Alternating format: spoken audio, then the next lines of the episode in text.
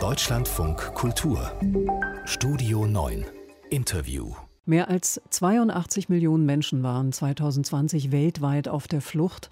Laut Genfer Flüchtlingskonvention darf ja kein Mensch, der eine begründete Furcht vor Verfolgung wegen seiner Rasse, Religion, Nationalität, Zugehörigkeit zu einer bestimmten sozialen Gruppe oder wegen seiner politischen Überzeugung hat, zurückgewiesen werden. 70 Jahre später sitzen Geflüchtete zwischen Polen und Weißrussland fest, sind allein in diesem Jahr schon 1400 Menschen im Mittelmeer ertrunken, prügeln maskierte Einheiten Geflüchtete über die Grenzen zurück. Flucht und Migration scheitert Europa. Über diese Frage wird heute Abend in Frankfurt am Main diskutiert. Mit dabei ist der Soziologe und Migrationsforscher Gerald Knaus, der als Architekt des EU-Türkei-Flüchtlingspakts von 2016 gilt. Jetzt ist er am Telefon. Schönen guten Morgen. Schönen guten Morgen.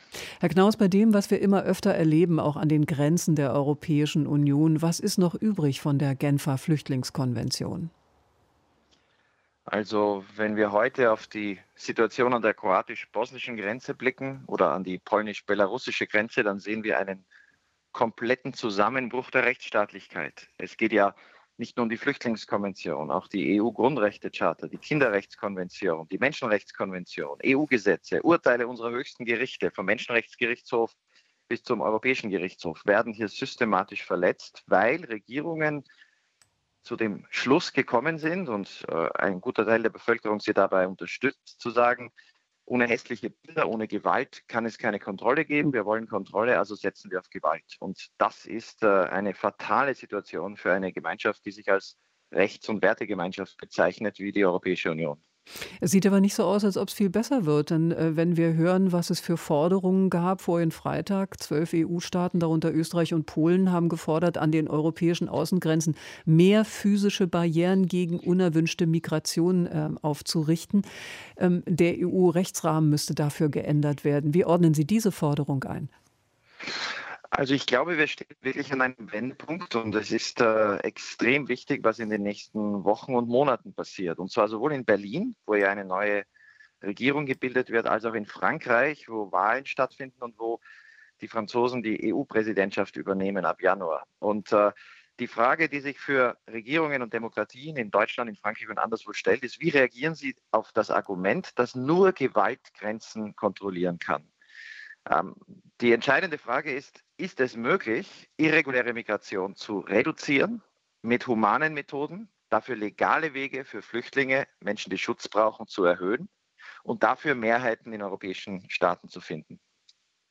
Nun erleben wir ja, dass durch die Corona-Pandemie die Lage der Geflüchteten sich weltweit verschlechtert. Also die Machtergreifung der Taliban wird viele Afghaninnen und Afghanen in die Flucht schlagen.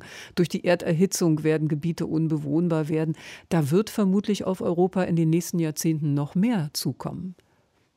Also ich, ich nehme vielleicht Afghanistan als Ausgangspunkt und auch die Zahl, die Sie ja auch ganz am Anfang in Ihrer Moderation erwähnt haben, die 82 Millionen auf der Flucht. Denn diese Zahl ist, ist extrem irreführend, wenn man nicht genauer hinblickt, um wen es sich handelt.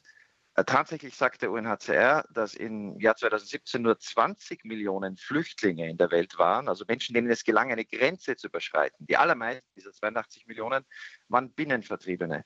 Und vier Jahre später waren es weltweit nur 20,7 Millionen, also nur 700.000 Flüchtlinge mehr. Das heißt, in den letzten vier Jahren waren fast alle Grenzen der Welt geschlossen. Denn sehr viele von diesen 700.000 zusätzlichen Flüchtlingen sind Kinder, die in der Türkei oder in Deutschland oder im Libanon geboren wurden. Die haben auch keine Grenze überschritten, sind aber Kinder von Flüchtlingen. Afghanistan zeigt uns, was das bedeutet. Rund um Afghanistan werden die Grenzen geschlossen. Wir wissen, es gibt Menschen dort, die Schutz brauchen. Die deutsche Bundesregierung hat zugesagt, Menschen die Schutz brauchen, denen wir gegenüber eine Verpflichtung übernommen haben, herauszuholen. Man sprach sogar von 40.000. Doch das wird nur gelingen mit proaktivem Handeln, nicht damit, dass wir warten, dass sie vielleicht irgendwie zu uns sich durchschlagen. Denn die Grenzen etwa zwischen dem Iran und der Türkei sind heute weitgehend geschlossen. Und dieses proaktive Handeln, diese legalen Wege, das Resettlement, das Aufnehmen, das war im letzten Jahr weltweit auf dem Tiefststand. Und da eine Trendwende einzuleiten, wäre ein wichtiges Ziel auch für europäische und die nächste deutsche Regierung. Das heißt, äh, Sie äh, sehen es, halten es für richtig, äh, sich da beispielsweise an Kanada bei der Aufnahme von Flüchtlingen zu orientieren. Kanada nimmt ja welche auf, sucht sich aber genau aus, wen es haben will. Also Kanada ist in zweierlei Hinsicht äh, ein Vorbild. Das eine ist natürlich die Migrationspolitik. Da geht es nicht um Flucht, da geht es um Arbeitsmigration und da haben sie ein Punktesystem und suchen sich, wenn sie brauchen. Das ist kein Menschenrecht. Das machen Staaten im Eigeninteresse. Aber bei Flüchtlingen hat Kanada ein, seit 1979 ein sehr innovatives System, dass es nämlich möglich ist, durch äh, Patenschaften der Bevölkerung, Kirchen, äh, Bürgern und Bürgerinnen, Gemeinden, Vereinen zu sagen, wir wollen einen Flüchtling aufnehmen. Wir kennen sogar, wir identifizieren jemanden. Äh, die kanadische Regierung überprüft dann, ob es sich um einen Flüchtling handelt. Sie macht die Sicherheitsüberprüfung.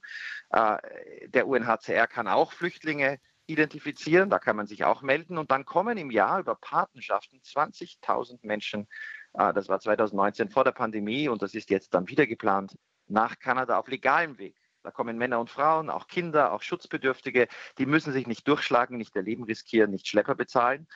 Äh, Kanada ist hier ein Vorbild, aber auch Schweden nimmt im Jahr 5000 Flüchtlinge durch Resettlement auf. Und wenn das Deutschland ähnlich machen würde wie Schweden, äh, dann wären das 40.000 Menschen im Jahr, die legal durch organisierte Art und Weise, durch Resettlement nach Deutschland kämen. Und das wäre ein starkes Signal im 70. Geburtstag der Flüchtlingskonvention, dass man äh, nicht auf Schlepper angewiesen ist, um Schutz zu bekommen, nicht sein Leben riskieren muss. Der Migrationsforscher Gerald Knaus hier im Deutschlandfunk Kultur. Ich danke Ihnen für das Gespräch. Ich danke Ihnen. Und heute Abend diskutiert er in Frankfurt am Main über das Thema Flucht und Migration scheitert Europa. Mehr dazu finden Sie natürlich auch in seinem Buch Welche Grenzen brauchen wir?